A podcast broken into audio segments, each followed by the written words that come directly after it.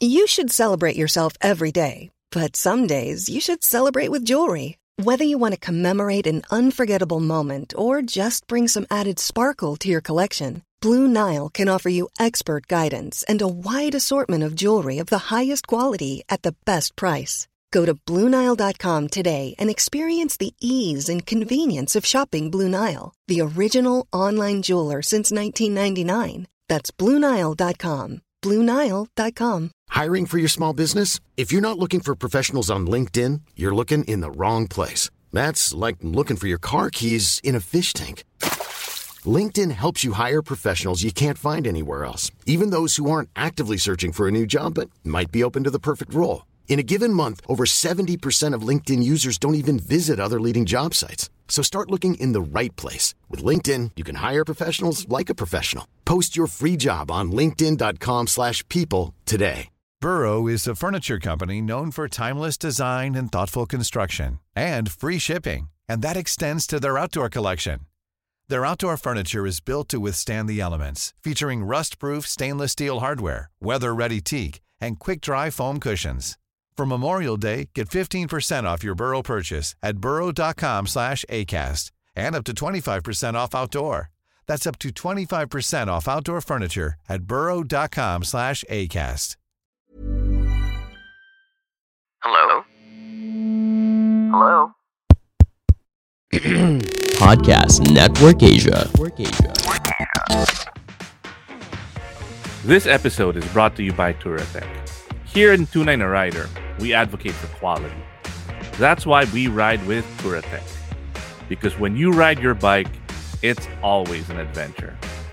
Visit them on www.facebook.com backslash touratech.philippines to get your hands on iconic Turatech parts and accessories today.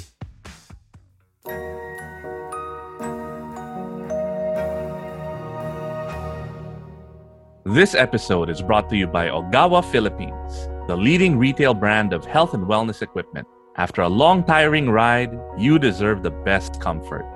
Mga ka-rider, invest in wellness. Check out their promos at Ogawa Philippines Facebook page and shop online at ogawaworld.net.ph. Thank you, Ogawa, for supporting Tunay na Rider. This episode is brought to you by KTM Philippines, every biker's go to brand for on and off road motorcycle needs. When it comes to high quality, premium, ready to race machines, KTM is the brand for you. Because with KTM, you are always ready to race. To get your hands on KTM Powerwear and accessories, visit their flagship store in Lasmall at www.lazada.com.ph forward slash shop forward slash KTM Philippines.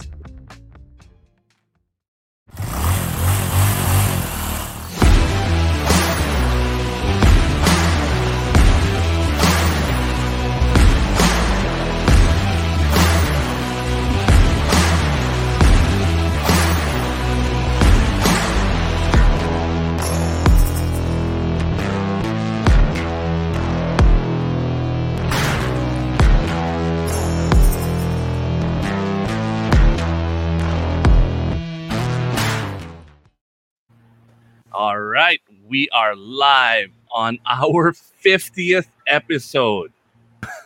we've got a great episode today. Uh, we've got two moto icons, Bimbo and Nani. Uh, kung kami nila Bakat uh, ni Jolly are mga tito sa moto uh, community, ano kaya si Nani at si Bimbo? Oh my God. Huwag na muna tayo pupunta doon. Doon agad. We'll Iba, get maaga there. pa yung gabi eh. Age agad Kasi yung na, binabanatan pupunta pa rin doon miski na anong mangyayari. Oo. If Chill you guys want us to keep on using the name Jolly Cakes, just add it in the comments like uh, Leodino. Hashtag Jolly Cakes. Let's make that a thing. Tapos post nyo sa ano, post nyo sa Facebook hashtag Jolly Cakes. Wala lang para dumami yung hashtag ni Jolly. Oo, bago tayo pumunta sa usapang age, pag-usapan muna natin ang Podmetrics. So, kung sa Yan. mga podcasters dyan or may kilala kayong gusto mag-advertise sa podcast, pumunta kayo sa podmetrics.co. So marami tayong mga features for both content and advertisers. Mali. Content creators and advertisers. So punta kayo sa website namin, podmetrics.co para for more information. So Podmetrics is the easiest way to monetize your podcast. Yan na. Iba. Okay. Meron Just to show ano, you mm, how professional these guys are, take a look at their normal stream behind me and ours, wherein we've had in wala, wala pa tayong five minutes, naputol na si Jolly, naputol na si Buck. Mga katunay, are you thinking of investing in high-quality motorbikes? Kami sa Tunay na Rider, we only go for trusted brands like KTM. Their top-of-the-line motorcycles are suitable for street and off-road race competitions as well as casual riding. So you can make sure na kahit ano pa ang trip mo, you are always ready to race. To get your hands on KTM Powerwear and accessories, visit their flagship store in Lasmal. www.lazada.com.ph forward slash shop forward slash KTM dash Philippines. akalain mo yung Ibo, may, may, may Lazada yung KTM. meron kang, meron, kang- meron kang 790 juke dun eh. Kaya pag ano, pag mga 5-5 na sale, punta kayo doon, sale din yung mga juke. Hindi, totoo yun ha. Totoo yun. Oo, di nga, sale yung juke. Parang ano yata, di ba? 5,000 yung pre-order. Parang 1,000 na lang. Pero 5,000 pa rin yung kaltas dun sa SRP. Ang, okay, parang reservation fee. Oo, Yeah. di mo mapupulot yung 5,000 na yun. Tsaka power wear, oh. Yung suot ng mga kasama ko. Ba't ako wala? Meron sa Lazada ako naiingit kayo sa kanila tulad ko. Pumunta tayo sa Lazada mamaya. All right.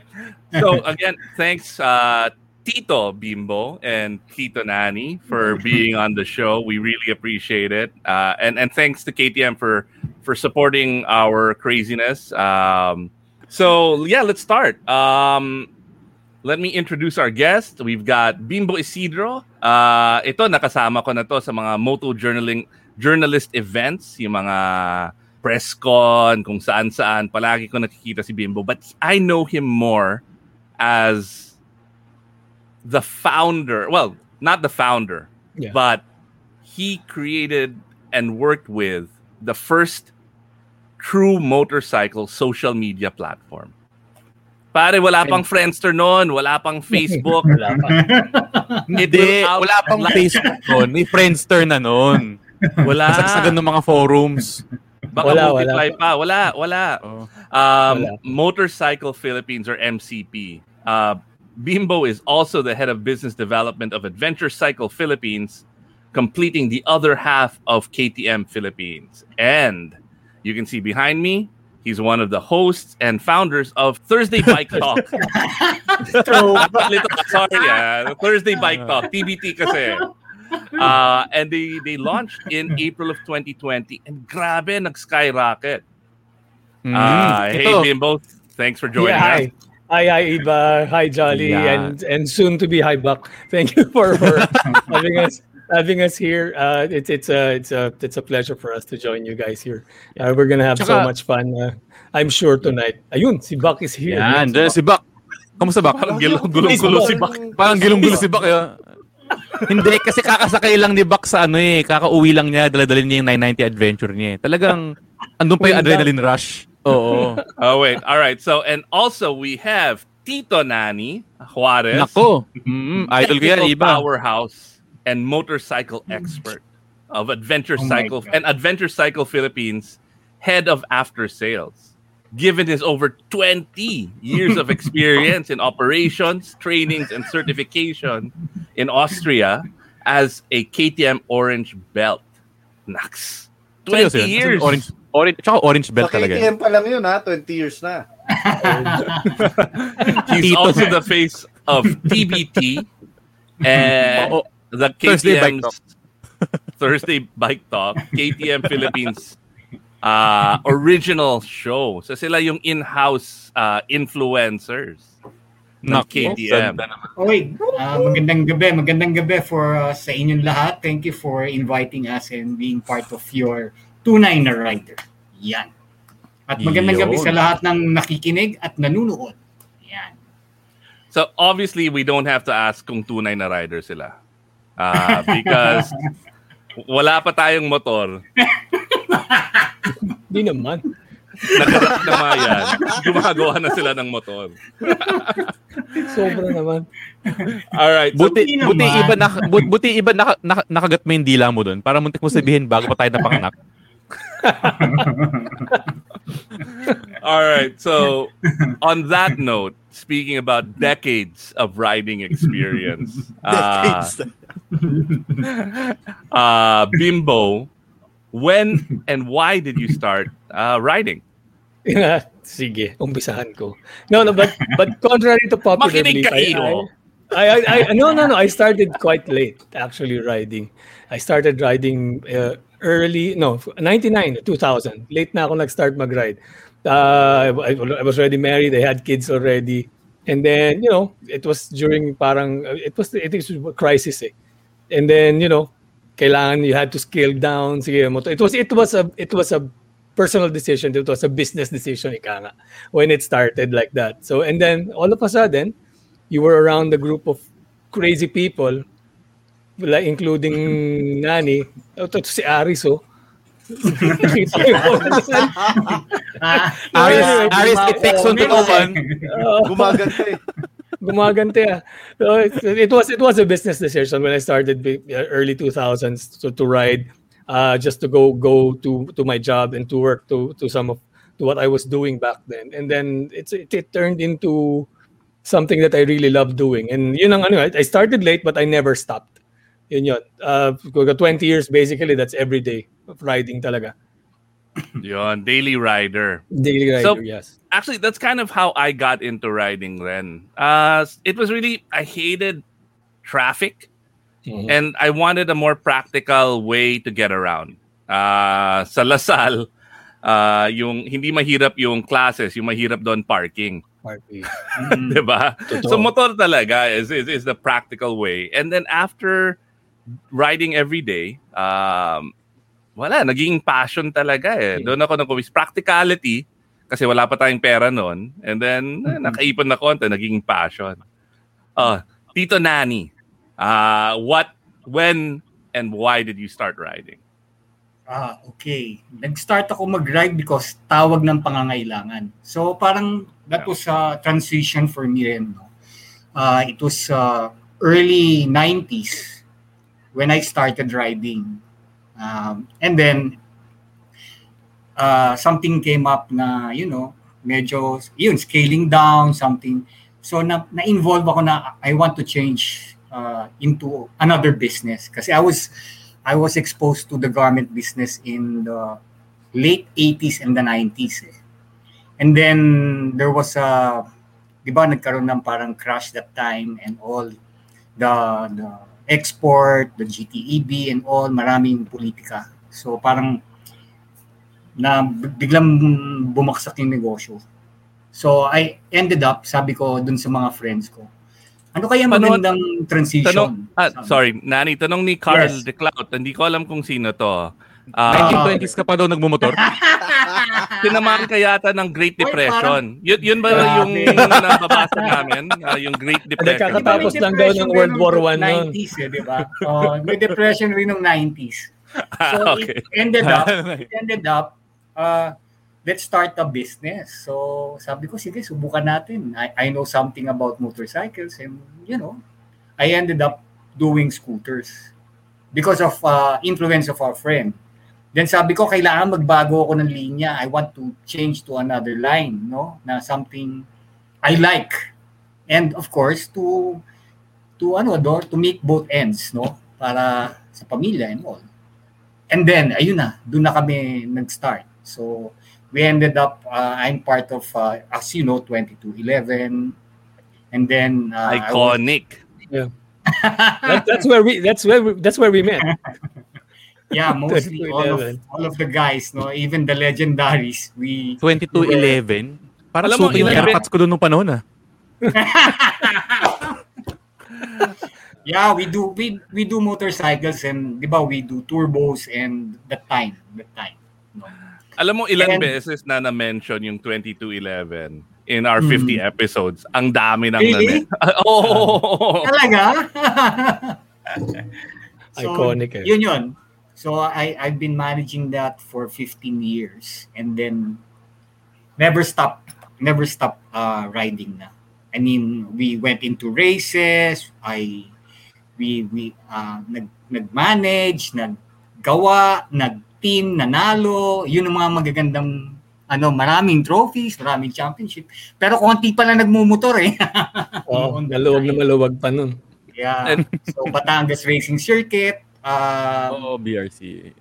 and Carmona, suki kami sa Carmona. We do a lot of uh, for the for the club, for the for the group, we we rent the whole place and we do the yung mga kalokohan namin doon. Ayun. Mas mabuti doon kaysa sa labas eh, di ba? That's how it is.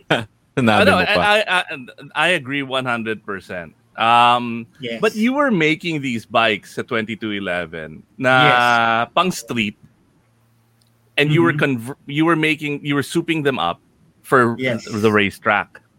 Correct. So yung race heritage has been with you for a long time. Dalawang dekada na. Yes, yes. And yes, I Mahigit siguro. personally I personally tune the bikes. I I do kalokohan and all those. I broke three engines, Malosi engines for how many times bago ko makuha yung tama. Talagang gastos sa matinding gastos. But Na- Nani, it's the kaya ba ano? Yes. Kaya Yeah. ba ready to race ang tagline ng KTM? Ikaw ba mismo nag-assemble ng mga engines nila? Noong Hindi nag-umpisa. Hindi. Uh, actually, uh, part of the training that we have is to to really assemble a bike, uh, the, the engine itself. Kasi kailangan yun eh, part of the training program. So Yun. that's what we call Yun eh. silver, that part of the silver training program. Even suspension, the adjustments, the tuning, tinuturo yun. So Mm. ikaw, uh, Tito Nani, may tanong dito. Yes. Si Nye- ni Niel. Tito Hmm. Nani, may mga kamote riders na ba dati? May sagot ako dyan.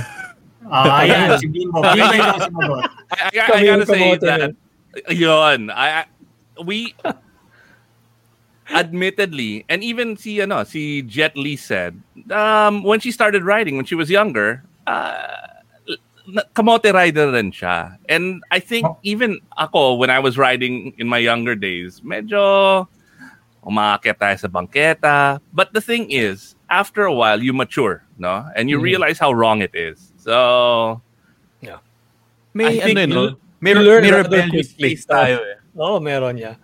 Pero Yeah, kasi y- ito yun eh, dati kasi ano eh, nung panahon natin, parang, yan din sinasabi sa akin lagi ng airpads ko eh, parang medyo school of hard knocks talaga tayo dati. Kasi nung panahon talaga, talagang palakasan loob sumakay eh. Wala pa naman tayong ano eh, wala pa naman tayong mga Melakinos off-road training camp, wala tayong Mm. Honda Safety Driving Center, wala tayong Yeah. formal riding discipline eh. Wala pang ganun talaga eh. Talagang Yeah. you you learn the hard way. Yes. True, At true. saka ano eh, uh, di ba yung mga parents natin were were more, uh, kumbaga influenced by Americans, no? the colonial type. Hindi motorsiklo. It's cars. Kotse talaga. Ayaw nila Mm. ng, ko- ng motor. Ako, bago pa ako makabili ng motor, hindi ako pwedeng bilan ng tatay at nanay ko. Hindi pwede. Kasi daw Mm. papatayin ko sarili ko. Automatic yun. Pero nung nagkaroon ako ng pera, inuwi ko yung, yung una kong motor. It's a 1990 Yamaha FZR 400 RR. Yun ang una kong motor. Hindi Hindi, naman umangal na kasi pera ko na. Oo. Wala tayong ano ah, walang good, relatively good boy si Bimbo at saka si Nani Iba. Lahat ng mga guests natin before, yung mga kwento, nagtatakas ng motorsiklo, tinutulak sa kanto bago ipastart. That's Walang ganun true, dito, no? ah. Eh, di pa nagkukwento si Yeah. Bimbo. I'm lucky enough. I'm lucky enough to have the support of my family, my wife. We know she knows that this is my passion. So basta mo to. Even my oh, wife- Sige, basta mag-ingat ka lang. wife Mag-ingat ka lang. Oo. Sige. parehas kami. ah, napaka-fortunate kami sa aming Mm. mga better half kasi basta ingat lang. Ah, Mm. Well, we have our, of course, we have our accidents already. But Yeah. dun, dun mo nararamdaman na, uy, iba na. Yep. Siyempre, pag tumatanda ka and all. But with, before that pa, yun nga, di ba, Bims, uh, I was al- also involved in ano riding school. Mm. Ah, I didn't know that. Friends. Yep. If you, ano? yeah, you, you know, uh, Jake Eh, Swan. kilala-. Oo, nag-Jigs one MS. ako. Graduate ako noon. Oh. I was batch number one. And, Mis- What? and, Art, and Mr. Artan. It's batch number one. sila ni Art. Classmate ko si Art. So that that, that was the first um, rider training that I ever went through, and I did it with my dad. Um, and then I think Yeah. several years later, uh, nag Honda riding school kami. So Yeah, it's a continuous really learning. MSF. Oo. Yeah. Yeah, it's it's uh, MSF. Pag nahihingan ng uh, ng favor, minsan nag yeah, nagtuturo pa rin kami paminsan-minsan ni Dean, ay ni Bimbo.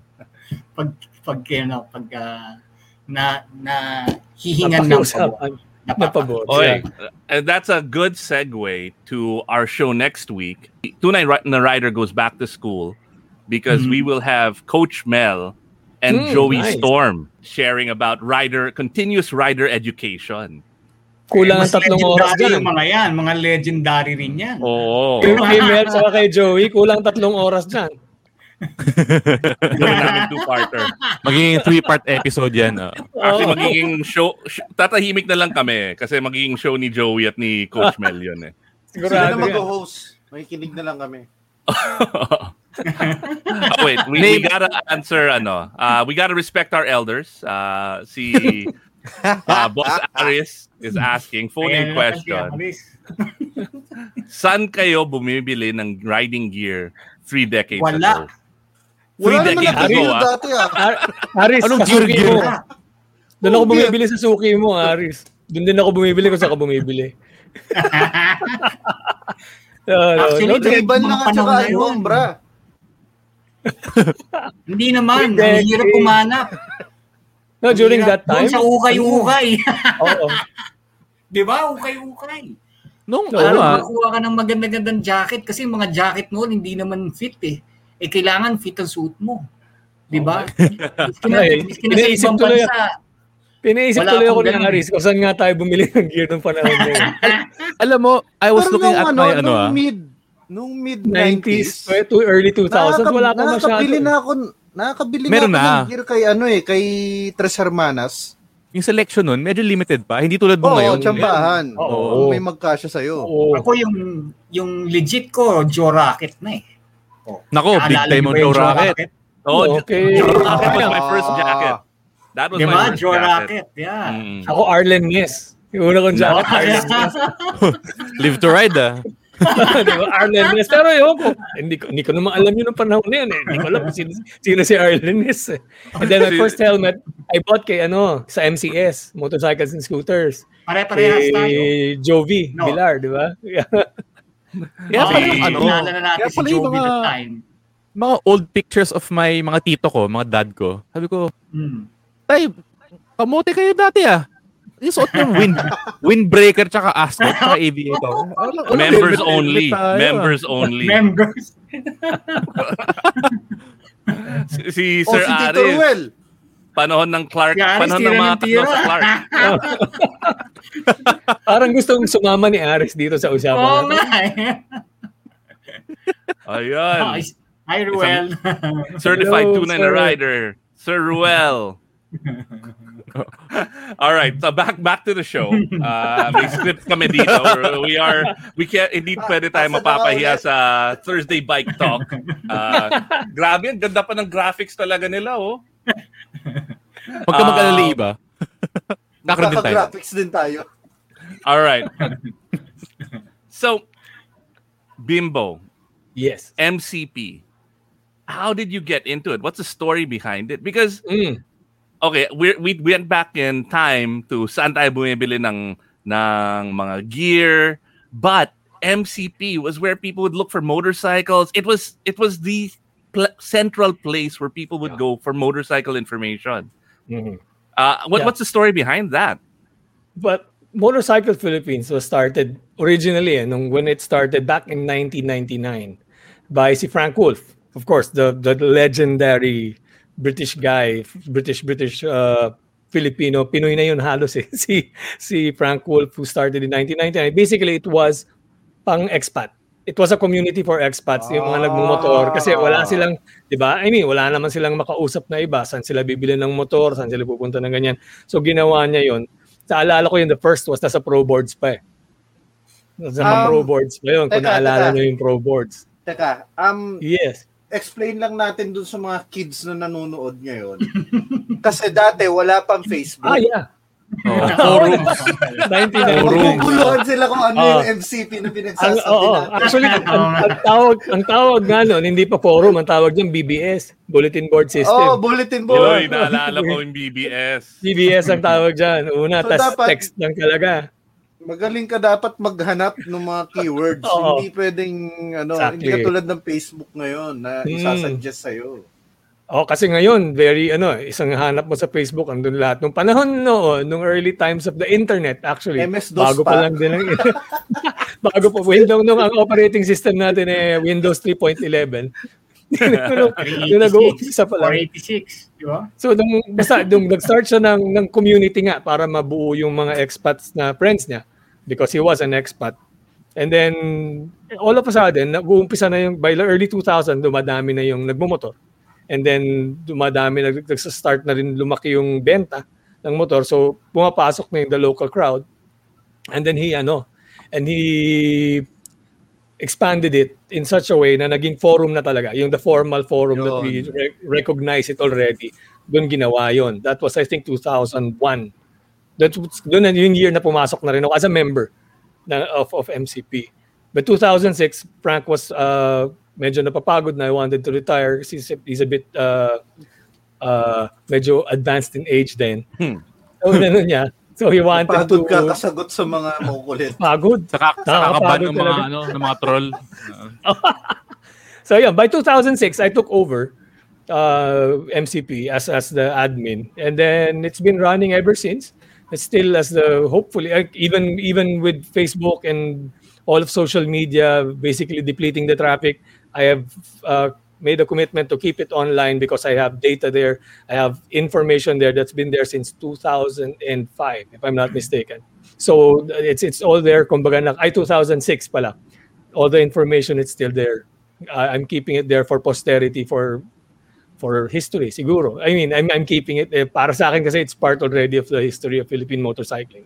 So I'm I'm just a gatekeeper. I'm just a keeper of that. I'm not really I'm, hindi ako yun. It's the site. I'm just the keeper. you know, I just it just hit me when Darwin Jalsita posted Yeah. reveal na ng mga MCP handle. Project Oo nga. 85 here. Ikaw. And a lot of the Ikaw, people I iba. ride with, Ano, lurker lang ako ron. yun pa rin yung handle nila. Like Yeah. uh, our guest uh, 29 rider, si Doc Bench, na Hmm. naka 790 uh, adventure, Triggerfish. Si Doc Triggs. Hmm. Yun ang handle Doc niya. Triggs. But some of the handles that they made in the 90s and the early OOs Yung handle ko hindi pang bata eh. Ang are unfortunate. right? So yung isang kasama namin si sa hombre, si Cesar. His handle is Big Bird. And hanggang ngayon, lolo na 'yon ha, si si Big Bird. Big Bird pa rin yung tawag namin sa kanya. Kasi Marami. naka Firebird yata siya eh. Tin Tintoy 666. So you guys, what were your MCP uh, handles? Uh, please post it to comments. Uh, so let's let's have some fun.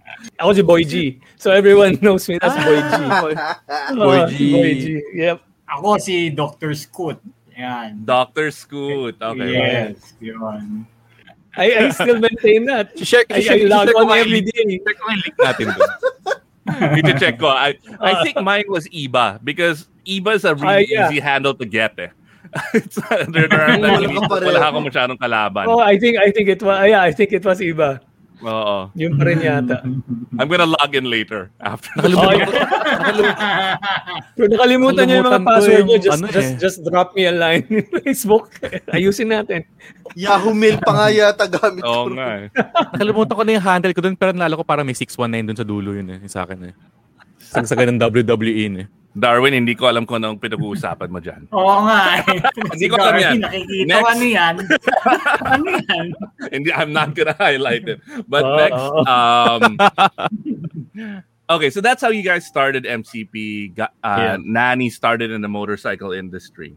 I think tayo, medyo similar tayo, like with Jolly and Buck. Uh, and that's why we kind of look up to you, no? We Buck and Jolly have are in the motorcycle business. They they have their own shop. They're fixing up bikes. Ako, I'm an entrepreneur. Pero parang barbarian kami, 'di ba? Kayo back in the day, tech startup kind of wala pa hindi pa uso yung tech startup, 'di ba? Mm. Yeah. That's kind of what you were into. Nani, you you were similar to, to what Jolly and Buck are doing. Um, And of course, the, no, the, the scooterista with Yeah. um, Manu Sandejas. So the first uh, motorcycle magazine that time. So How did you that. get absorbed into the from barbarian to Roman Empire? You're now part of this massive conglomerate Now people like From- Dino and Ruel are part of. Um, I, parang suits na kayo, di ba? I, I can't imagine some people like you who who are used to going to work in jeans, in t-shirts. Now, Iba from of this- ano, from nagpapasabog ng mga malosi to orange belt. oo, to Orange Belt. What's it like? Uh, Bimbo. For me, the transition was, uh, it actually it was Nani's fault because Nani, mag-usap kami ni Nani. I, I went I went to the states to undergo suspension training. So that because I wanted, I really it's really my ano interest. I It's a science, to, man. Oh yeah, it is. It It, really is. As in, pumutok yung utak ko nung nandun ako sa seminar. Hindi, Gusto ko umiyak, hindi ko kaya. science, ko kaya. science and art. Hindi siya ah, basta-basta. So okay, I, I managed to survive it. May natutunan naman ako. So when on the way when uh, when I came back, Nani and I rode. Actually, nag-ride kami to Marilake nung maluwag pa ang Marilake. So we went there, hmm. usap-usap. And then he told me, why why why don't you try joining us? We I mean we we we, we can use your expertise and of course your, your experience. And then basically actually it started that that planted the seed in my head. Sabi ko, oh, and it's it's a pretty good company to join. I like the brand. I was riding a 690 Enduro then already.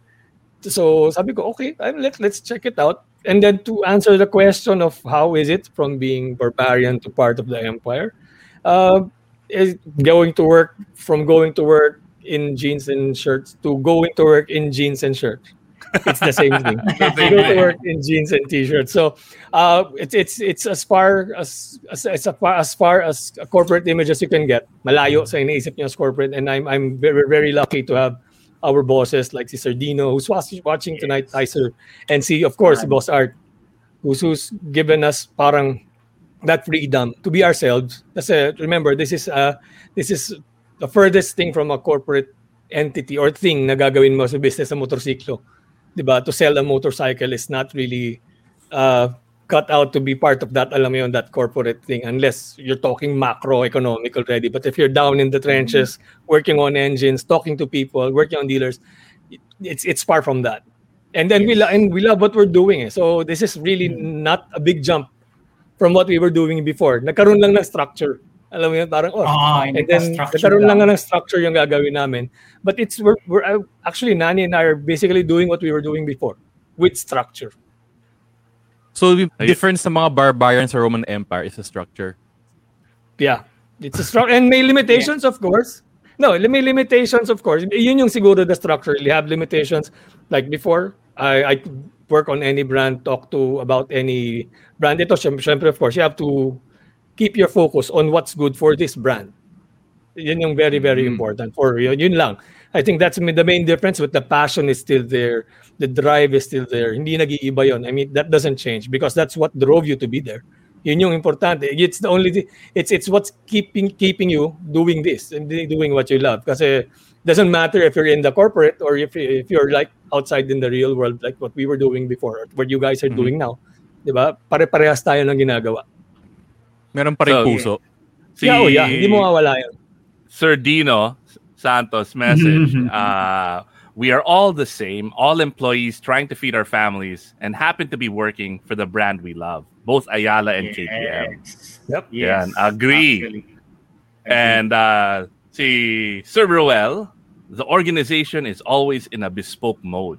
We align with our customers, partners, and the community. Naks. Correct. Yun. Exactly. At Nani will explain uh, to us what that means. no, it's more of really, you know, it's In- you know the motorcycle. In 50 words or less.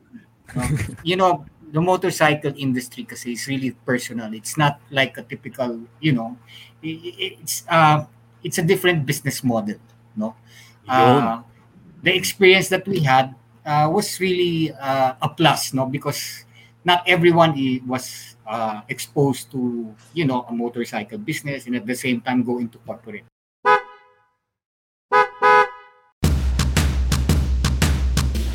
Oy guys, I have a question.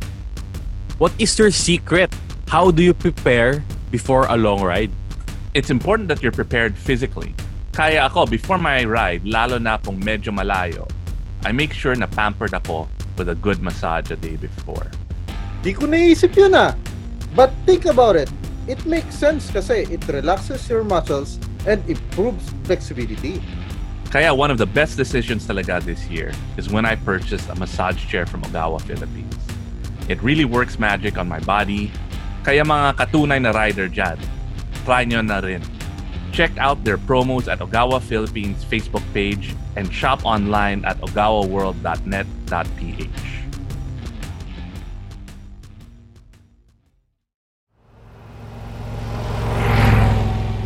there was also a time that I was uh, I had a transition no before I I left the motorcycle industry. Sabi ko before ano uh, joining KTM, I I left the motorcycle industry. Alam ni Bimbo 'yon. Sabi ko, ah, I just ano ba tawag Napagod. Hindi naman Nasuya. napagod. Nasuya, Yeah, no- nasuya lang. Ah. But with that suya, I, I went into a corporate business, no? So Ah, I, you I did? helped a friend. Yeah, I helped a friend to uh, to uh, to to manage uh, the business and development of uh, concrete polishing systems here in the Philippines. So we started with the SNR, the, the flooring systems. Mm, So yeah, yeah, yeah, yeah. States, Ang hirap nun, ah. I I wanted to get that finish. Um, and no, There's the science day. to it. There's science back in to the it. day. So Yeah. it took forever for them to get that look that I wanted. And then I did some research and now I know that may science There is- talaga. Oo. There is a science. There is a so it's really so from then on. From time to time pa rin, uy, may magpapa, uy, tawag sa akin, advice ka naman sa motor, ganyan, ganyan. And then, dahil kay Manu, sabi ni Manu, uh, Ayala is going to KTM. Would you like to, ano, they're, they're looking into uh, people that have experience in the motorcycle industry. Sabi, are you still interested and all? Sabi ko, why not? Sure. So, so noon, nung nag-ano ako, sabi ko, eto na. Tapos nung sabi nila, maraming kilala si Manu na si si Dino rin, maraming kilala na kilala ko and then na, siyempre it fell into place. Sabi niya, sige, go, go, go. Ganon. So parang, parang yun na. Then, right there and then, uh, well, na-expose naman talaga ako sa after sales kasi it's more of the support, the technical part, uh, the fulfillment, the complaints. Sabi ko nga, mahirap ang after sales. Pero eto yun eh. Ah, dito siguro talaga ako napunta. So, this is my line of work. So now you're Doon you're, you're part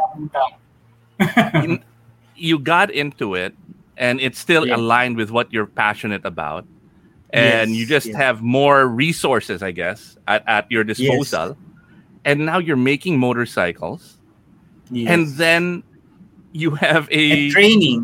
and Iba, training. Training is one one of my ano uh, that is what I really like is training.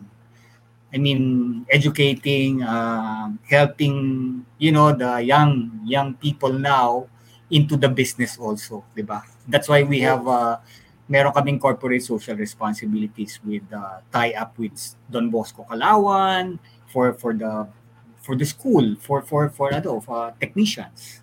So nagpo-pull din kami noon. Iba, yang So, pa tayo, yun yung- di ba?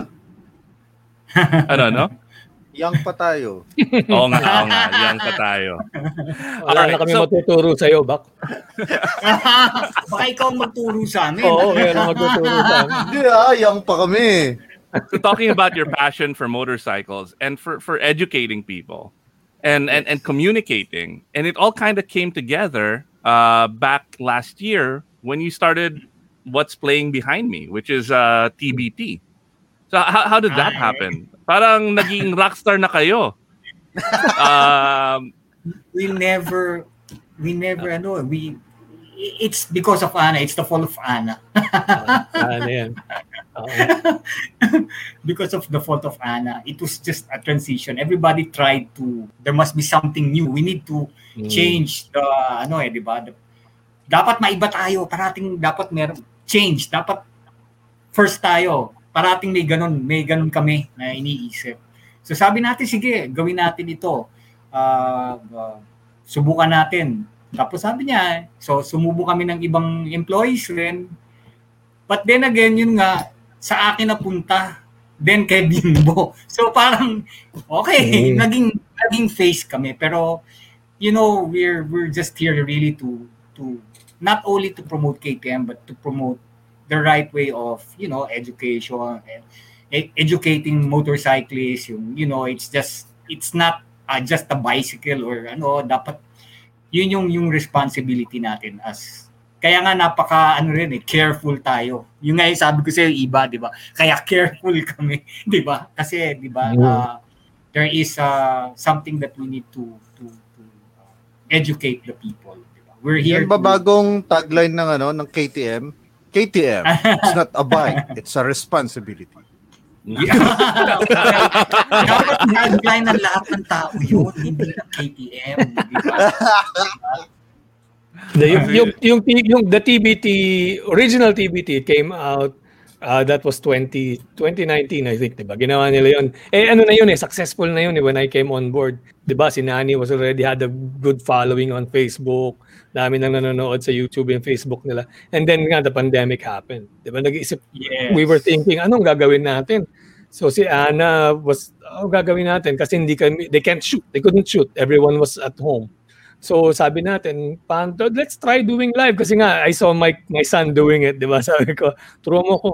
Paano gawin to? So we, we tested it out, we tried it out. Uh, sige, subukan natin. Let's let's uh, I, I, I we we learned all, all that we could tech technically regarding the technicality of kasi wala namang ibang gumagawa. It's really when when the show starts, it's just me and Nani.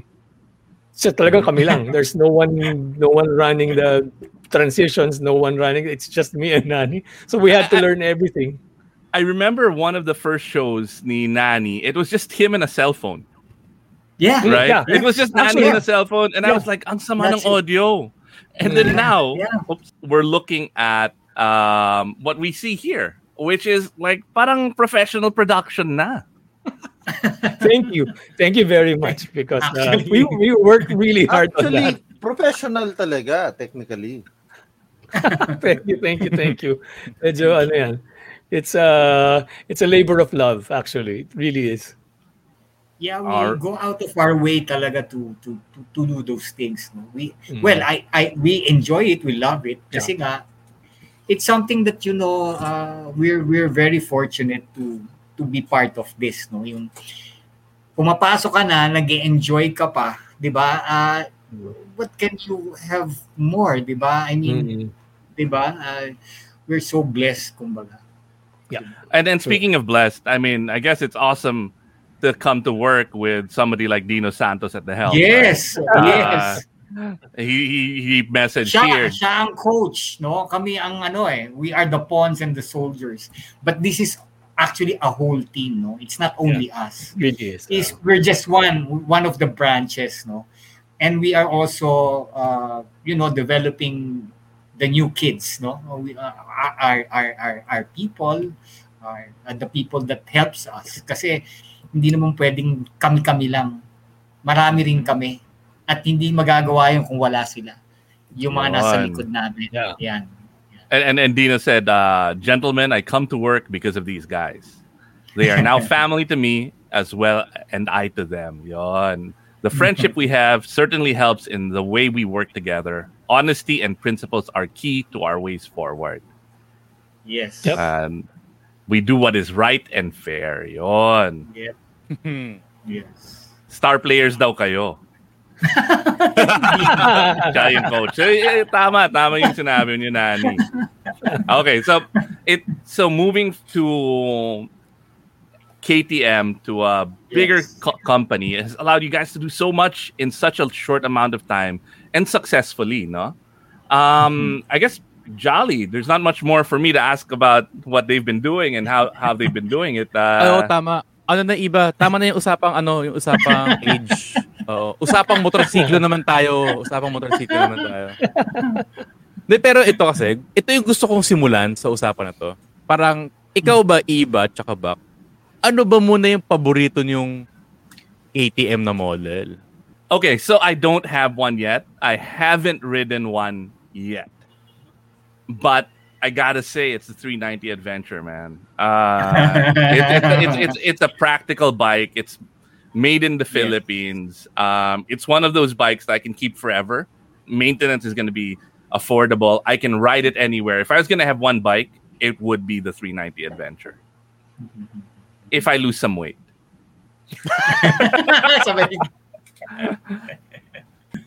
Ako 990. Wala naman ako ibang bike.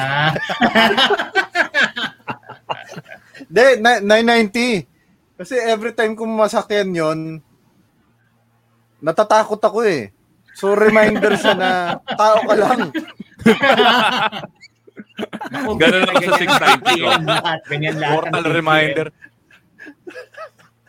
Yun nga sinasabi namin sa mga ano eh customers, the new ones, no? 'Di ba yung nag-transition into these bikes?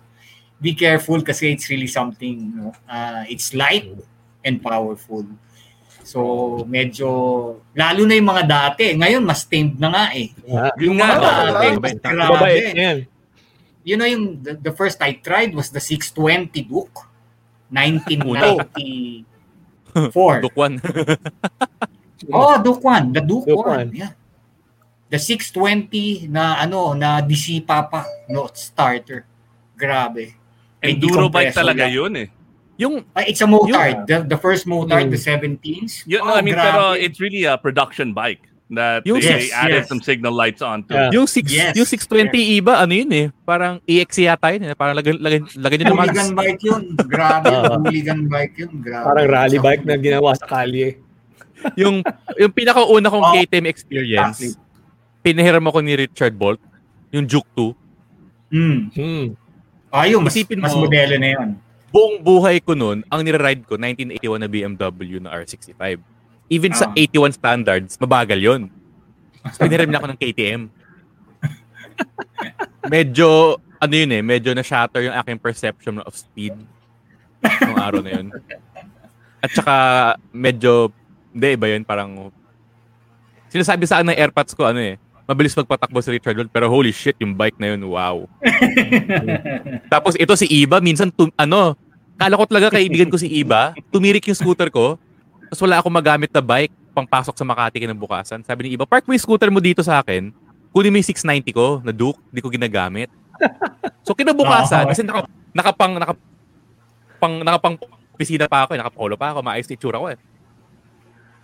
Normally, Makati to QC, mga 1 hour. 30 minutes sa Makati na ako. Tapos parang, ano nangyari? Kasi pagdating ko sa Makati, ano nangyari? Tapos parang yung kamay ko nam, nanlalamig. So, grabe yung motor niya. six. Di ka sumusunod sa ano ah, sa speed limit ah. Talaga, 3 kilometers lang yun. Autopilot, de, autopilot ka eh pag umaga di ba? Pag nagko-commit ka sa umaga, autopilot ka eh. Mm. Yung problema yung, those 690 engines are talagang something else. Those are yung like mga, yung mga unang saya. LC4, grabe yun. Oh, yung LC4. So, Yeah, yun nga LC4. sinasabi namin, it's it's it's the funnest or it's the most exciting. Like me, my my my ride to work, ah, 690 enduro rin ang gamit ko.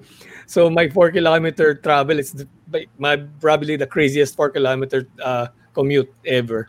Or the most fun you had, the most fun you have in 4 kilometers. Hindi mo kailangan ng kape kung Ah, KTM yun yung yung panggamit mo. ano, Pero ano ah, nung nagko-commute ako sa Makati using yung Juke ni Iba, parang masaya siya eh. As in, pagpasok mo sa opisina, parang kang gising na gising ka eh. At saka Kasi gaan. adrenaline rush. Gising ka talaga. May, may, may tamang ano eh, may tamang, mm, may ganun eh.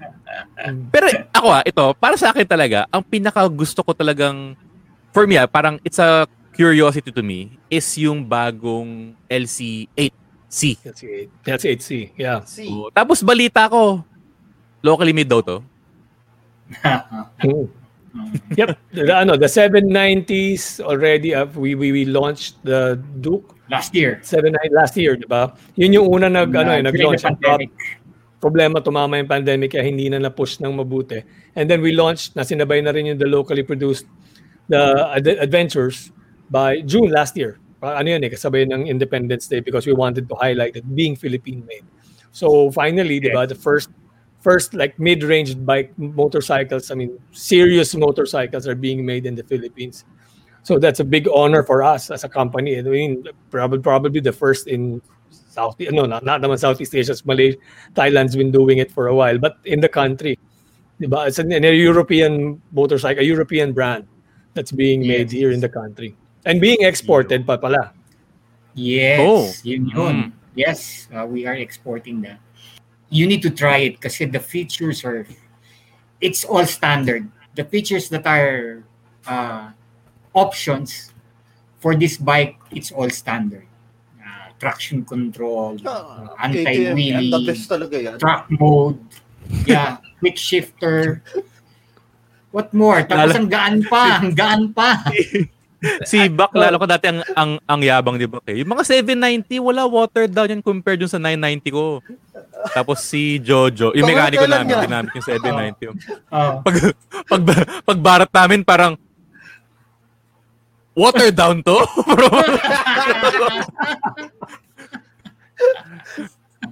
The only Parang- ano, the, on, the only modern uh, KTM I've tried is the Duke 390, my dad's. Yeah. No?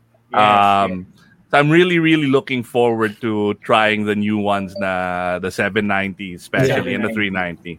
The 790. And even Kami nga, it's eh, yeah. ah. the seat is Yeah. lower compared to the 392.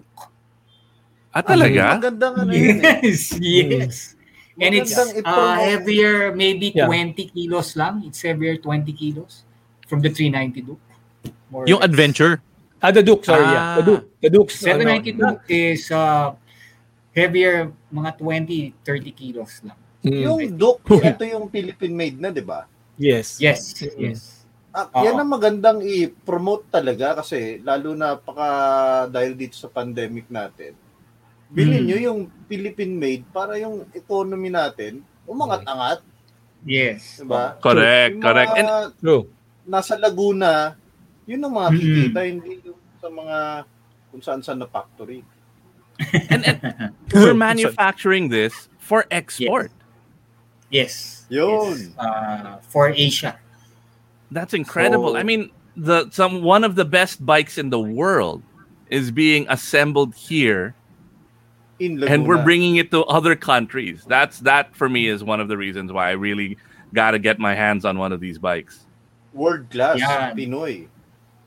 And that's possible World because of uh, the Ayala's and the KTM, the partnership, uh, KAMI, no? the KTM Asia Motorcycle Manufacturing in, uh, uh, Company, no? incorporated, which is a partnership with KTM AG and uh, the Ayala. So Yung pala yung ibig we are sabihin very, very fortunate na kasama. ah. Yes. Ah, uh, uh, Oh, KTM may sticker ako nun, di ko alam kung ano ibig sabihin nun eh. so, yun yun. And of course, we're we're looking forward for more ano pa rin, no? Uh, ventures, hopefully, di ba? Uh, we're doing Well, our best kaya nga, di ba? Probably won't stop with the Mm. 790s. So hopefully in the future we have more models that we can. Yeah, Oo. yeah. We're, Oo uh, nga eh, parang, oo. ano, kanina wala pa tayong 5 minutes on air, may nagbato agad ng tanong eh. Kailan daw ba magiging locally made yung 890? Secret Kakalabas pa. lang nun, ah. Kakalabas pa lang sa Austria. Oo. So, Bili muna kayo ng 790. Kina- kinakalas Oo pa din, ano, inaaral pa din namin paano paano buuin. Pero Pero sa seriously, ah, no, tama yung sabi ni Bak, if you have you have the chance, I mean, everyone out there, if you have the chance to test the 790 because it's just Yes. yun yung sabi, sabi nga, di ba, we talk, Nani and I talked about it, sabi, secretly, yan ang aming gustong motor sa, sa, sa stable namin. Kasi siya, loyal siya sa 390 niya, ako loyal ako sa 690. Pero pag kami na lang nag-uusap, parang masarap gamitin yung 790. Oo, sarap gamitin. Kasi tina, nag-shoot kami noong 790 Duke. Wow, sabi ko, okay to. Parang 390 lang to. Ah. Ang dali Magaang. galawin. Oo, Yeah, magaan, very light. magaan, Oh. magaan. And then ano, all the electronics, electronic packages Oh, ng they're 790, ready. nandun na lahat eh. Built-in na, yung quick shifter, Yeah. yung Yeah. ride mode, may track mode siya. Lahat nandun na. It comes I- standard. I, I need that because yung 690 scares the crap out of me. Uh, I, I, Yung, walang ABS. yung 690 ni Ibang wala pang electronics eh. Spark plug pa lang yata electronic dun eh. Ah, it's the old Saka one. ngayon, parang yung ano. Oo, yeah. The Yung confidence mo pag may ABS, iba na talaga. one. Oh, yeah. Hindi ko na ma-turn off eh. control. Nakakatakot na. Mga tunay na rider, are you thinking of investing in high-quality motorbikes? Kami sa Tunay na Rider, we only go for trusted brands like KTM. Their top-of-the-line motorcycles are suitable for street and off-road race competitions as well as casual riding. So you can make sure na kahit ano pa ang trip mo, you are always ready to race. To get your hands on KTM powerwear and accessories, visit their flagship store in Lazmall at www.lazada.com.ph forward slash shop forward slash KTM dash Philippines.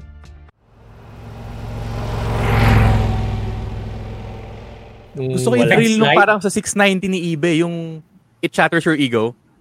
It does. Yeah, it does. Really does. Lagi mong dodob. Kasi yung Oo. conf- okay yung electronics eh. Kasi parang it builds confidence naman talaga. eh. It makes you a better rider per se. Pero nawal nawawala yung ano eh. Which is, oh, safer product naman talaga. Pero Oo. wala yung thrill eh. Wala yung parang... No, Jolly, ito maganda doon. Pwede mong i-off. Pwede mong patayin. Yun. Di ba yan? Setting pa- parang 1 to 5, 1 to 5? Or on-off lang? Yung ano yun, ah, lagay mo sa, pag nilagay mo sa sport or sa track mode, pwede mong patayin yung... Ay, naalala ko nga yung... Ay, Naalala ko yan, may ano...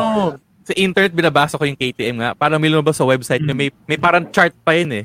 Par- Mag-o-off-road ka ba o hindi? Naka-road tires ka ba o off-road tires? Para ito yung mga settings recommended. Oo.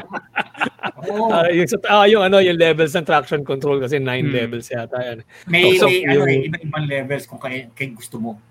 Pati We've spoken- control. We've spoken about the two types, the generations. Now, there's a huge jump from the bikes that Buck and I own to the new bikes that are being made here with all the technology, all the bells and whistles. Yes. Ano yung ano yung essence ng KTM? Hindi na hindi ba nawawala once you add all of this these uh, rider aids? Good question. Actually, yun nga yung sinasabi natin kanina, iba eh, di ba? There is still the racing, no? Kasi Yes. the, the, uh, the, alam mo naman yung history, it's really racing from the very start. Uh, KTM started in 1953 because of racing. They want to race in the six days. Kaya nga may six days. Six Uh, day they're enduro. more into enduro. Yeah, six day enduro. uh, their uh, the technology that I have was really into making single cylinder big pistons no yun yung technology nila talaga and up till now sila lang ang gumagawa pa rin noon no? uh, yun lang nagpunta na sila sa twin but it's still a hooligan bike so ang Yeah. pedigree pa rin is the single piston single piston pa rin and even with the moto moto 2 and uh, but the Moto 2s are a single piston 250cc na derived from uh, enduro bikes. Iba lang syempre yung configuration. So as you will see, yung essence pa rin niya, pwede, ang maganda lang sa KTM, di ba, like with the 790 Dukes and the new bikes, no? you can turn turn it off and make it the same as the old ones. But this is lighter, more more uh, if you're really it depends on how how uh, you ride no if you're really a good rider then you can turn it off all of it So, i-off mo lang lahat ng aids. yes you can do that so andun pa rin siya Ay, hindi ko gagawin yun.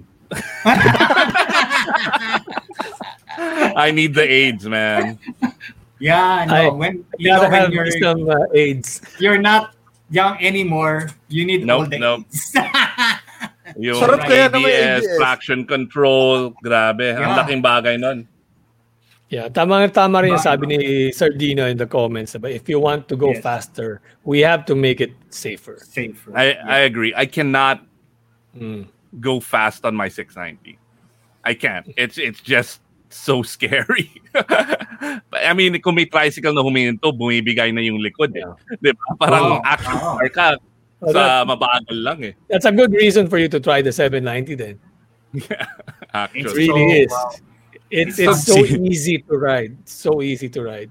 Tsaka iba, even in the Ridiculously easy corners, to ride. grabe. Sobra. I Mm. never expected that bike to be two-handed like that. And That ano, is- uh, Uh, yeah. less inputs on your ano? your ano, on your hands. Walang walang ano, very neutral. It's Iniisip mo palang Sa may naliligo ka. Yeah. Oh, Bumili yeah. ko na yung bike tutok pa. Maganda yung balance. Paano Kaya name niya yung- Yeah, that's why it's named the scalpel. scalpel, di ba? So, to, to, where you point it, that's where it'll go. Tutok, pasok. As in, oh, It's ganun talaga siya. As in, mismo. Parang yung GP, 390, tayo, diba yung Bob. 390 GP tayo. ganun rin iba eh. Di ba you tried the Ah. 390 of your dad? Di ba? Yep, Saan yep. mo ilagay? Pasok. No no effort. Ah. walang walang hila. Ganun. Hindi mo inihila yung bike. Wala. Wala. Hindi mo wala. Kaya wala. siya scalpel. Yeah, yeah. Very Precise. precise. Akal, akala Very, ko yung precise. hiwa dun sa may headlight. Nahiwa ng scalpel. Tsaka ano, you should, if, you, if you're able to try it, just try out the quick shifter. It's really a blast. Oh. As in, it's it's ridiculously fun. As in, up and down, Oh. quick shifter. Bimbo, alam mo, ang sama ng experience ko sa quick shifter na yan. Kasi yung problema ko, nung gumamit ako ng ibang bike na walang quick shifter, ang tanga ko magmotor bigla. Parang yung una kong motor na, na after nung KTM na 790, paggamit ko ng bike, wala palang quick shifter. Una kong shift, crack! Ano? Ay, Galing. hindi pala KTM. Ayun kaya ano eh, lalo na down, downshift, you could hear the engine, di ba? Boom! Mag-ano siya talaga eh. Kusa nag kusa na din match Oh. naman. Yep. Oo. Boom! Boom! Mga ganun siya. Okay, sabi ko, masaya to. Ang sarap sa Siya kurbada. nagko-compensate eh. Siya yung nagko-compensate eh. Basta I gotta try it, man. Yeah, you gotta try it. I mean, I, yun talaga, that's on a personal level, not because I work with KTM. Electronic na ba Everyone yung should ano, try it. Shifter? Yes. Ha? Electronic. Solenoid. Electronic shifters. Yeah. Solenoid. Solenoid. solenoid So, siya. ang bahalang mag-shift. Parang bale, pag Oh, yung paa parang eh, mo, ano pa mo yung ano, yung linkage niya, either siya yung sasalo ng galaw or kapag shift na, siya yung bigla gaganon. Siya nag-read. Tas Kala mo lang na shift ka, pero yung computer talaga. Oo, nagbibigay siya ng, ah, ng, ng signal dun sa ECU na i-up niya yung RPM para mag-compensate dun sa downshift mo or sa upshift mo. Hmm. Ganun siya. Damn. Tapos So ano that's ba how, yan? how- so it's Nung ano, the design principle is still there, iba. Eh, the the power, the lightness, the Yeah. it's still It's, it's a it's still a 790, KTM. it's a 800 cc with 400 cc pistons, 'di ba? Dal- Dalawa. So para ring single, 'di ba? Nilagay lang na parallel to. So the And, uh, balance, the- the, power, that Yeah. big smile will still the be there. power. And Right. they, they made it so compact, you know, the, the, the design. It's actually a totally different uh, configuration on engine ma- uh, engine building. It's like a car, no? Horizontally, ano na siya, divided. Tsaka yung Hindi siya ano, yung- yung di transmission ng KTM, Pagbiyak ng nakastack, transmission, yes. Di ba? nakastack, yung- nakastack horizontal sila eh. Hindi, Ah, hindi, yes, hindi, hindi yes, lumalabas. Yes, yes. Yun yung, yun yung bagong design nila.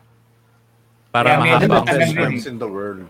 Saka yung LC8C eh, ano, engine yung power niya is usable power talaga.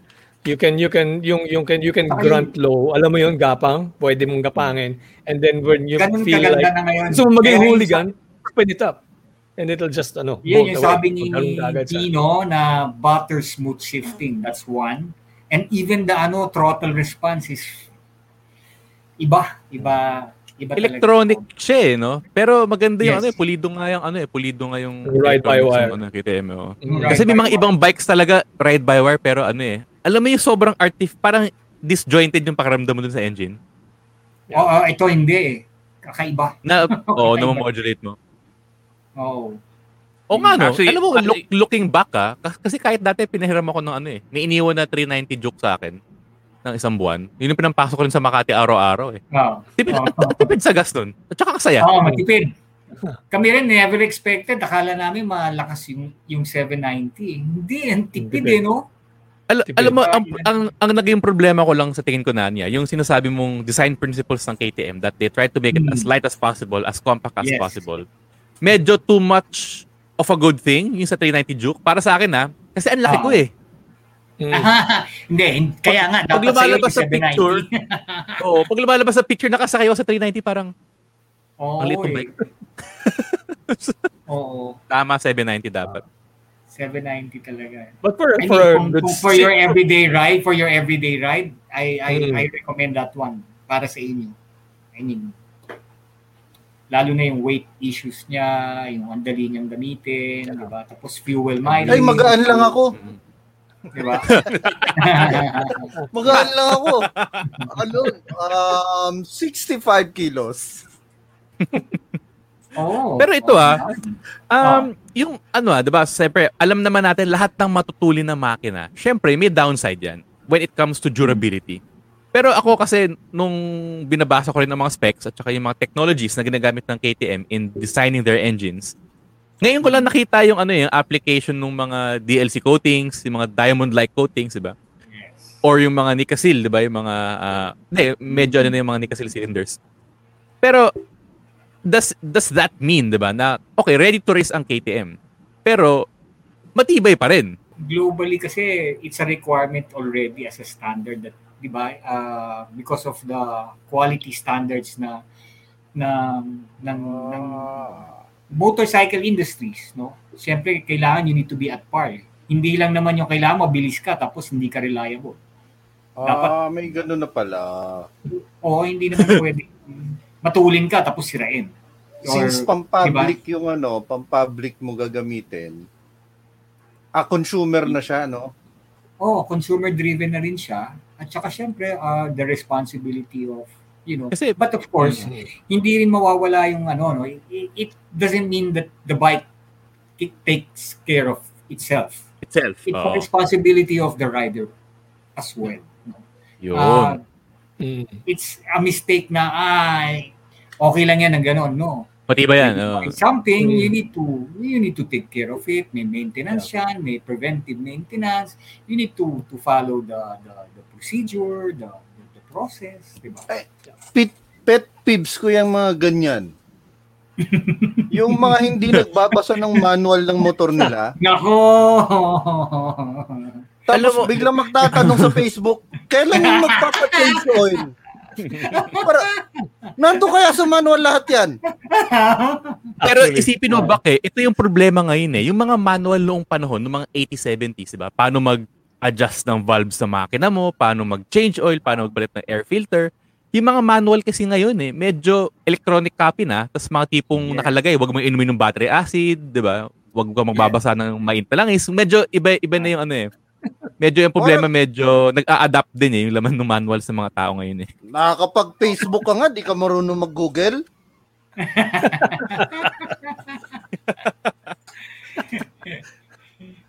No, pero totoo yun. Everything can everything can be found in the owner's manual. That's why in the, in our trainings when we either talk to our dealers or we talk to the, yung mga users, yung mga kagaya natin, mga kaibigan natin na nagra-ride, we always encourage them. Alam niyo, to, if you really want to get to know your bike, you read more about it, either uh, outside third-party documentation or your own documentation na that you have, either electronic or printed.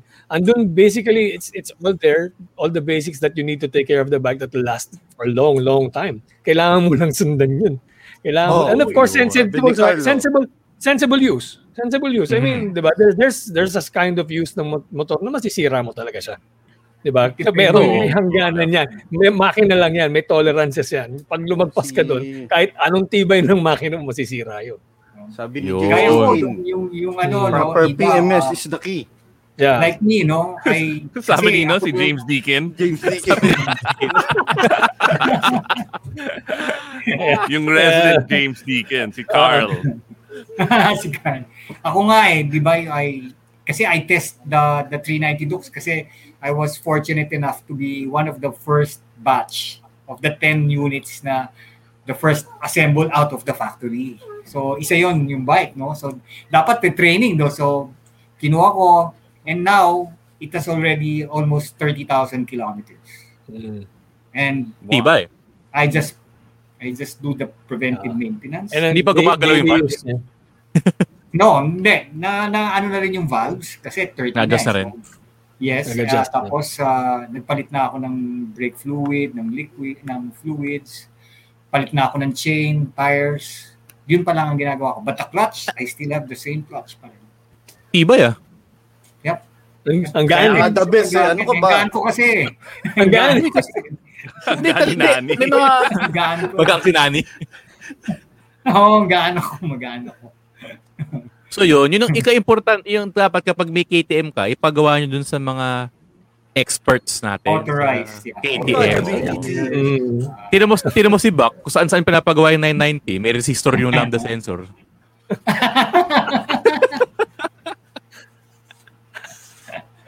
O, hindi ako nagpagawa nun, ha? May resistor tsaka capacitor sa lambda sensor. Hindi ko makakalimutan yan. Tinitrik ka, tinitrik. Iniiba Hindi, yung tsaka ano. naka, naka, naka-plug sa lambda sensor side, hindi sa ECU side. Okay kung tinitrik eh. Anong tinitrick nun? Tinitrik niya yung sarili niya eh. yung mekaniko niya, tin- tinitrik yung sarili. Grabe yun, nakamot kami ulo nun, promise. ito, ito yung ito yung huling tanong. What Yes. does ready to race mean sa context ng KTM? Ready to race is a principle of just being like all our bikes are practically from the showroom. You can bring it out on the street, specifically for the dirt bikes.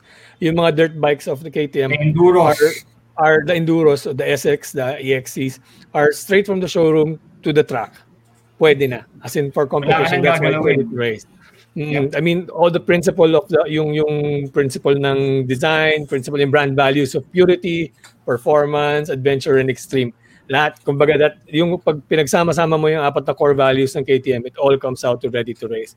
Kumbaga, lahat, even the 390s, even the 200s, maximized lahat yan. I mean, that's why the, the engines are so small. Diba? Ang liit Ay, ng engines niya. But pwede ba- maximize that in power. Pwede ba natin ulitin yun? Yung, pwede natin gawing raffle question yun na. Ano yung apat na core values ng KTM? Core values, Purity, Purity, performance. performance, Purity, adventure, performance, performance, adventure, and extreme. extreme. Extreme. Kung nagbabalak ka mag-track, hindi mo na kailangan i-modify yung Wala mga makina exactly. mo at saka That's it. suspension. Suspension. Yun na yun. Mm. Mm. Basically, bumili ka ng race bike na may headlight. Na road legal naman. Na road legal naman. Road legal, yeah. Road Ilang legal. headlight? Ilang headlight? Oo. Yep, Alam mo, napansin ko nga, Nung pag tuwing gumagamit ako ng KTM, tapos nasa stoplight ka, kasi di ba usually pag naka-big bike ka, gusto kong kinakarera ka eh, ng mga kamote. pag naka, pag gamit ko yung 690 ni Iba, walang dumidikit sa akin. Totoo. Totoo. Lalo na 690. Lalo na pag 690 tumabi sa'yo. Grabe talaga yung bike. Na, eh, parang, parang ano siya, para siyang, mali ko, di ko para, parang ang hirap ano yun eh, ang hirap, para siya yung the one ring Lord of the Rings. Parang nakokorap ka, pero nakukuha mo yung kapangyarihan ni Sauron. Parang ganun. What a geek. On that note, Buck. Doon tayo sa ano sa mga usapang biyahe. Yan. Um, ano yung mga best riding destination and memorable experiences nyo? Ko. Napakarami niyan. Where, do, where do I Tapos, even begin? isusunod ko dun yung worst. Huwag naman, huwag na yun. Pinalimutan Yung worst, yung ano, yung worst yung hindi sila naka, naka ano, hindi sila naka KTM. Marami rin kami gano'n. Ang, ang worst, hindi mo natapos. Oo, yun ang bad trip. Sinakay ang motor. Sinakay ang motor. Uh, yeah, tama. Sabi ni Sir Dino that that uh, that trip that we had with sila Sir Dino, sila Boss Art in Sagada was probably one of the best. God, Right, klase yun. One of the one of the best. Well, Uy, that ano was yan, uh, ano yan? No, that was ano, that was a umuulan yun eh. 12 ano, going hour, up, 12 hour, going up umuulan. Manawe. Bad. Mm, oo. Ibang That's something else. That was something else. So, so yun. If we're talking about ride destinations in the north, nothing beats the Cordilleras. I mean, the Ah, best. yan. Best riding up north. That was Uh, ako in my my opinion because I've done the Philippine Loop mga 2013, 2014. Nagawa ko the best riding that I've had experience and I want to experience again is Mindanao. For me, it's the best best riding destination ever. Ganda It's ng mga Mindanao. highway doon. Endless roads, forests, uh, oceans, as in lahat nandun. Beautiful. Actually, uh, one of my best KTM adventure stories was riding around Lake Cebu on uh, 1150. Wow. Uh, that was fun. Kasama ko sila Brando noon eh. And sila Aris, actually. Ah, really? Uh, oh, Wow. oo. Norman Rings lent me a, a motorcycle. Oh, yeah. Ganda dyan sa Lake Cebu. Puro tilapia pagkain. Mura tilapia siguro dun. Hindi, lake So, yun eh. maganda na maiksi yung ano eh, di ba? Yung ah, papuntang Baler. Okay rin. Oh, yeah, yeah. Mm. Uy, di pa ako nakakapunta dyan sa Baler. Ako rin. Short- Ang daming kwento sa. Baler. Nakaka gusto, gusto ko Ang. West Ab lang ako. Yung sa Grabe. ibang Baler yun. Yung sa Baler, um, like mga seven years ago, mas masaya sa KTM yon. Pero now, Ngayon, Yung Diba? sinasabi mong rap road pa, Um. I remember riding with uh, Boylet and naka-KTM siya. And siguro medyo lumalaki yung ulo mo pag naka-KTM ka eh. Ah, nakaya mo lahat. May, may bagyo noon. May bagyo noon. And then may log bridge. Right? Mm. So yung iba, dumaan sa log bridge. Si Boylet, nakita niya yung ano, yung river. Sabi niya, kaya ng KTM to. Dala yata niya yung ah, 640 na enduro. Mm. Um, and then wala pa siyang 5 meters into the water. Ang lakas ng alon, nahulog siya. grabe. Pero Si now, if Sir- you want to get th- that same kind of thrill, you gotta go up to like Dinajawan, di ba? Lalampas ka Mm. konti ng baler Yeah. para may konting rough roads pa rin. Mm-mm. Ano, nawawala na rin yun. They're slowly developing that area already. Yeah. Unti-unti. si more of. Sir Dino Santos, oh, we need to ride Mindanao. Oh. I agree with you there, sir. Schedule na natin. Sama kami.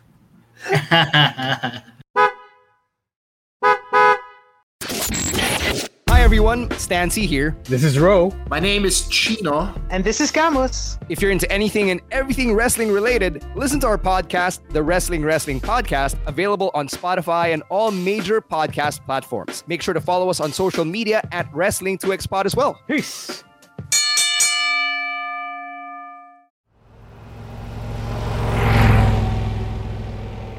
Davao 390 Oriental? adventure lang daw pero kay iba, okay na daw yun.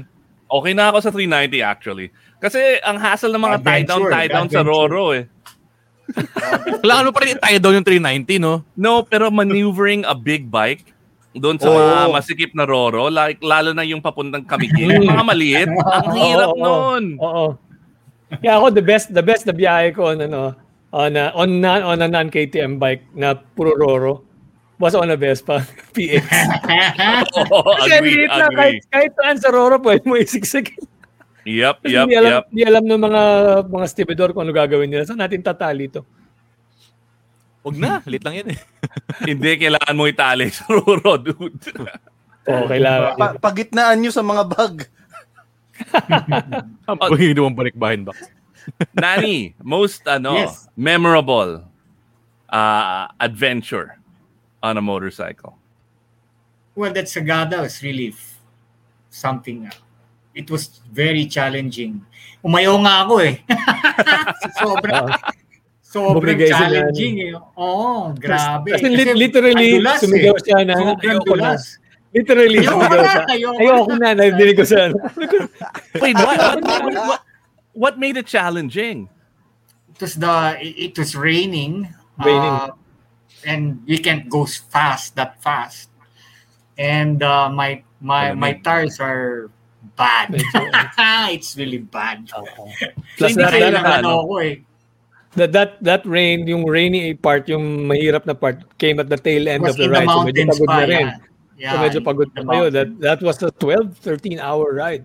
Yeah. Ah. Kasi we we we we passed ano eh, not the short route eh. We passed going to Nueva Vizcaya Banawe. and then Uh, Banawe. Banawe. We went So, straight malayo. kaya. Banawe, ikot.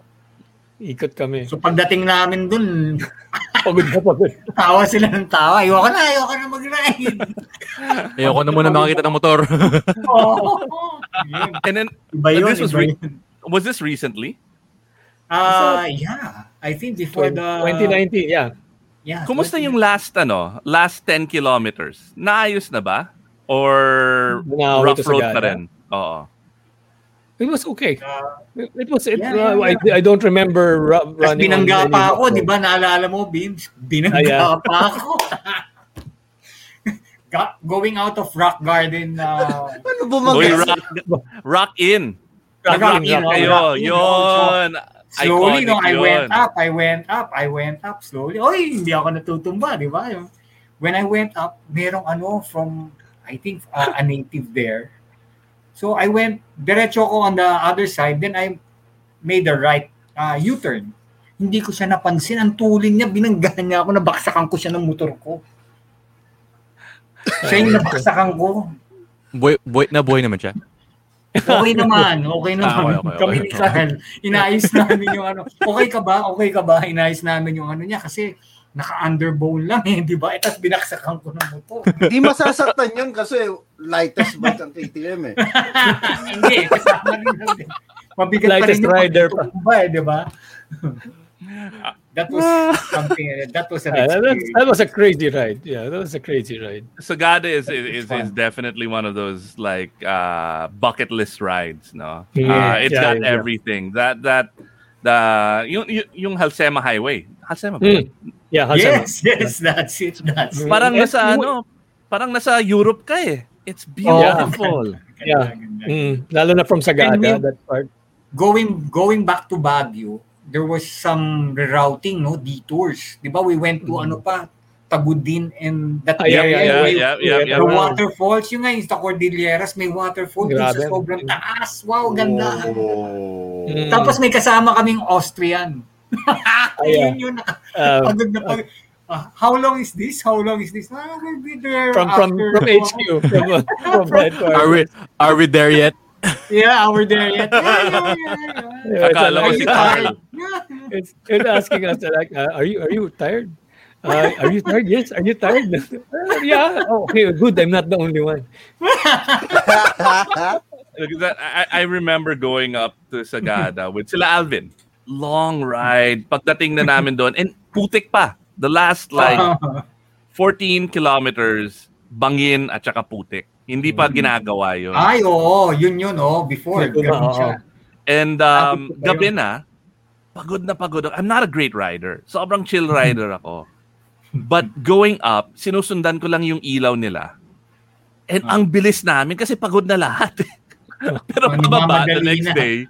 And then basa pa yung ano, yung putik talaga, wet mud. And pag the next day going down, ang bagal ko kasi nakita ko yung bangin. Hindi ko wala. Nakikita mo na. Nahimasmasan ka na. Sagada is really the way to go, man. Yeah. Alam mo, the one, when one area there na sana mag-open is Mount Data Hotel, which is, for me, Oo. one of the Oo. best destinations in that area. Pinupuntahan Kasi yun yung pinakamataas eh. Yun yung pinakamataas na area doon. doon eh. Doon ako nag-experience ng zero degrees. Di ba, no? Oo. Bimbo, no? Yeah. Zero. Lamig. Sen- Zero degrees. Zero. Mm, Yeah, Mount zero Data. degrees. On the way daw. yan. Nagayaya na si Mark Song, oh. Let's get muddy, Iba. Naku. Game ako, Alam game mo, ako, game ako. Alam mo, iba, Wait lang, ang wait lang, Iba. pinakamaganda, alam mo, pinakamaganda is when you are riding with good friends and ano. Oh, yeah. Yung- Ah, yan, yan ang sinasabi Yun ang ni pinaka-enjoy Dino. talaga. Oh, yeah. Yun. Iba yun, What- kakaiba yun. yun. Kanina Stress umaga, ko di ba lang yung ano, pinag-usapan natin yan? Yung good friends. Oh, it's about the company that you Yes, ride with. Yes. Mm. Speaking of ano, so dati yearly kami umaakyat. Uh, one of the others, we went up the other side then, uh, through Hmm. Banawe Hotel, 'di ba? Hmm, And then yeah. um, We stayed Oo. over in Banawe Hotel. And then ako, I shared a room with Alvin. And then, linibre ako ng Igorot massage. What the, what the, what the, Don't, do what- not get an Igorot massage. what's an Igorot massage? Parang binugbog kami ng dalawang Igorot. Para kasi Kasi talaga pinipindan. Pinikpikan, pinikpikan. Oo! like the next day, ang sakit ng katawan ko. Talaga, ang, ang, ang muscular nila, pare. These two short dudes come in and they basically, you pay them to beat you up. I bring that up because we've got a new sponsor. So if you don't want to get an Igorot massage, bili ka ng Ogawa massage, ano, yung Oy, na sarap bibibit. yan. Sarap nun sa long Sarap ride. yan. Oh, may portable Oh, yeah. ano sila, 'di ba? Portable Ogawa massage. So sa Ay, ride natin with Ano Kila? Bimbo and Oo. Nani, oh. Para talagang masarap na masarap yung ano katawan mo pagkatapos. Mag-igorot massage ka, tapos mag-ogawa ka. no, never Ten- again. Tenderized ka na pagkatapos nun. Never again. On that note, how we usually end the show, uh, which is the most Yes. difficult question. Ito yung pinakamalalim. And it's, it, it, it becomes more difficult after people like Ruel and, and Dino have answered it so well. No? Uh, so, Nani, Bimbo, and we'll start with Nani. Yeah. Anong definition nyo ng tunay na rider? A Nani. Okay. Sa akin kasi yung tunay na rider is, uh, you know, um, it's more of yung uh, being responsible enough. No?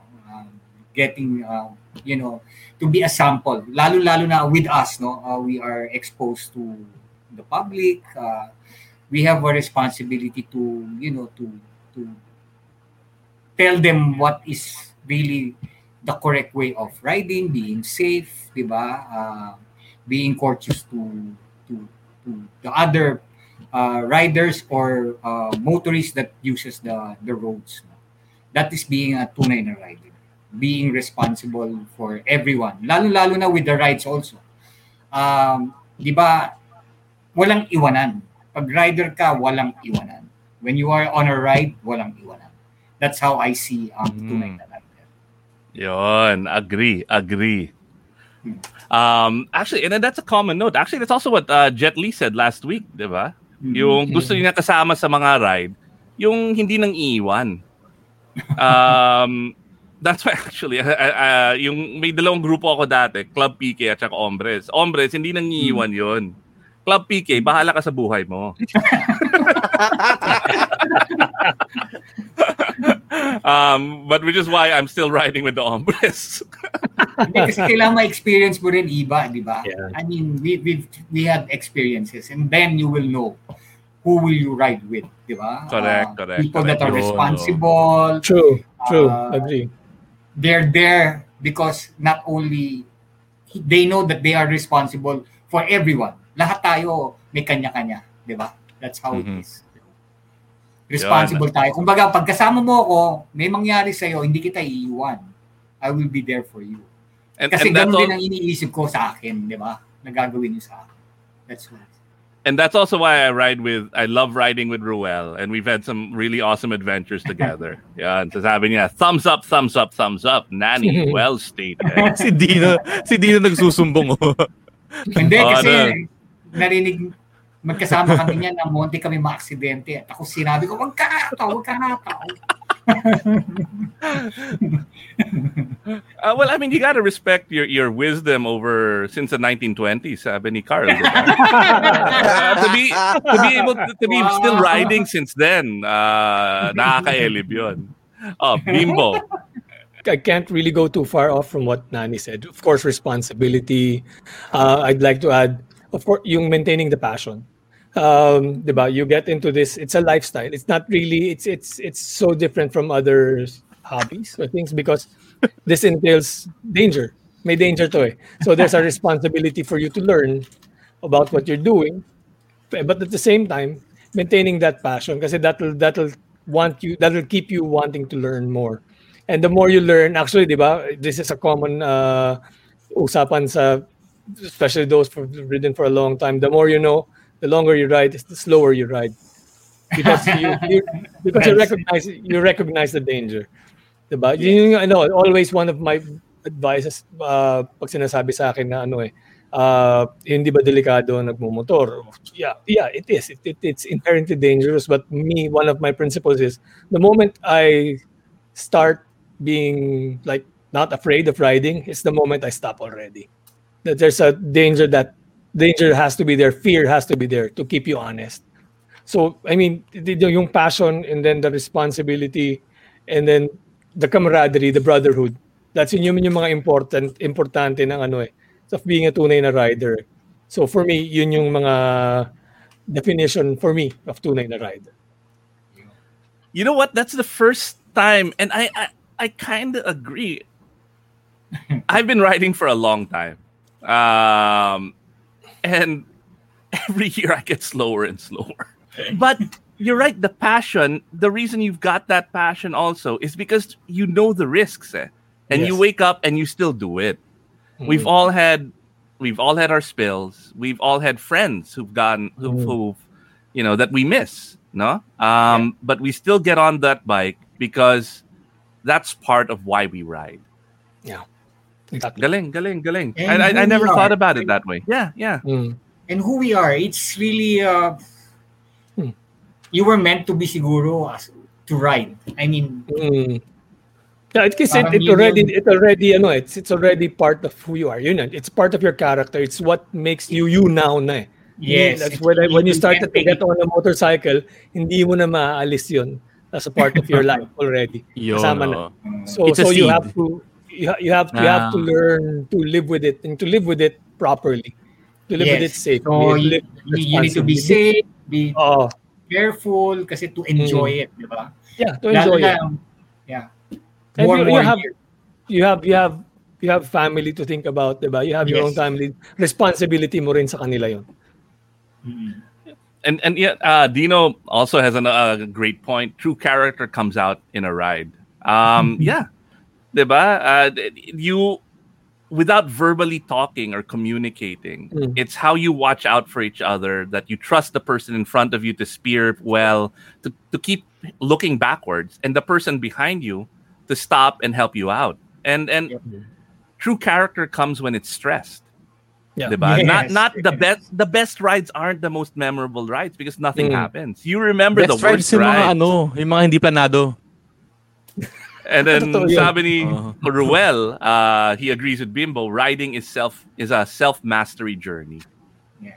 Uh, I realized that when pardon my French, when shit hits the fan, I'm useless. I know that when go, things go down, uh, dito ako lang sa likod, tutulong ako, pero I cannot, I mean, you, you learn things about yourself, right? About your mm. limits, about your capabilities. And, yeah. and it's honest. Eh. It's you yeah. can't lie to yourself on a exactly. long ride.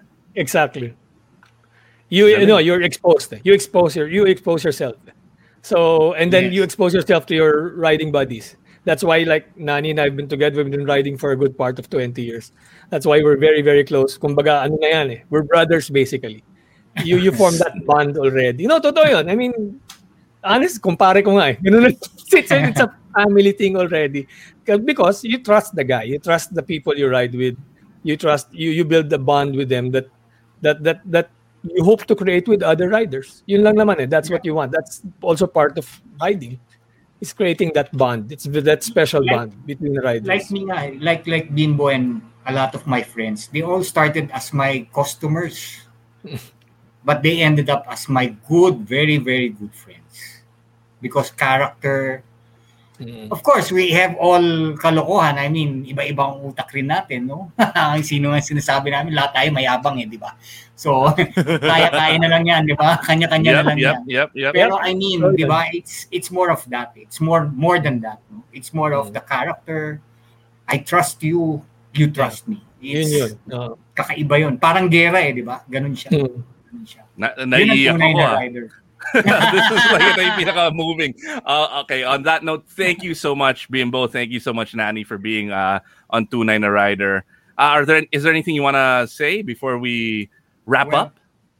Uh, well, we are uh, we are very very proud, or of course, no, so happy na naimbita mo kami Kasi True. gusto ko na rin mag, mag, mag, magpa-guest dito eh.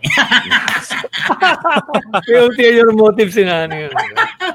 so anyway, hindi, ah, maraming maraming salamat. No? Uh, Jolly yan, kasama ko na si Jolly ah, and Iba for giving us the chance no to to, to show uh, what we are, who we are, uh, what KTM, what KTM means to us, to everyone, and not only promoting the brand, but you know, being proud that it's being made in the Philippines and exported.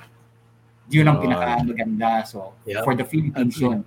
Not only for us, but for the Filipinos. Na magaling palang Pilipino, dapat lang bigyan ng chance. ah. Yun Yeah, yung- true. Yun. Yun yun eh. Oo. Yun. The same thing, I'd like to thank everyone. Iba, Jolly, Buck, thanks for having us here. And yun nga, uh, for for letting us, parang naging ano, bull session.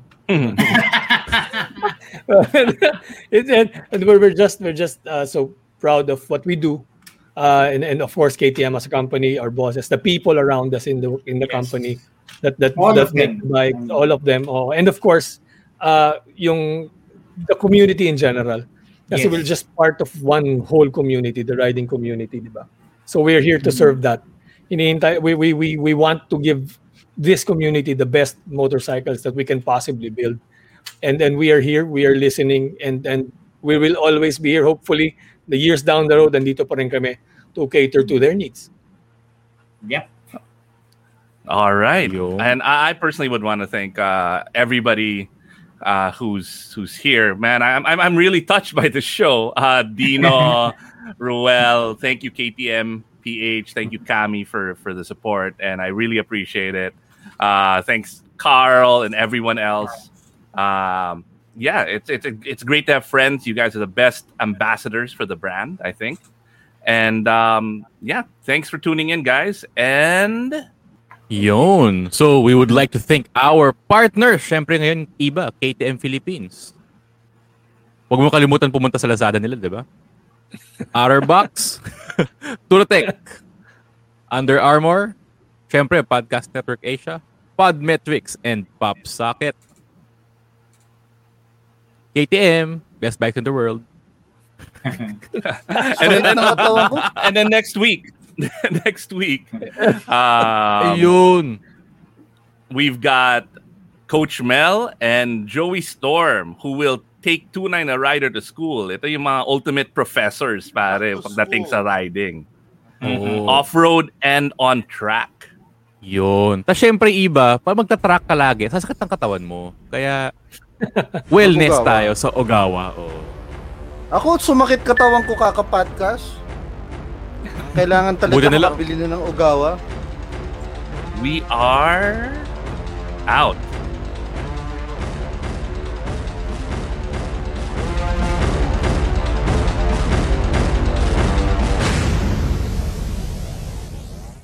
The views and opinions expressed by the podcast creators, hosts, and guests do not necessarily reflect the official policy and position of Podcast Network Asia. Any content provided by the people on the podcast are of their own opinion and are not intended to malign any religion, ethnic group, club, organization, company, individual, or anyone or anything.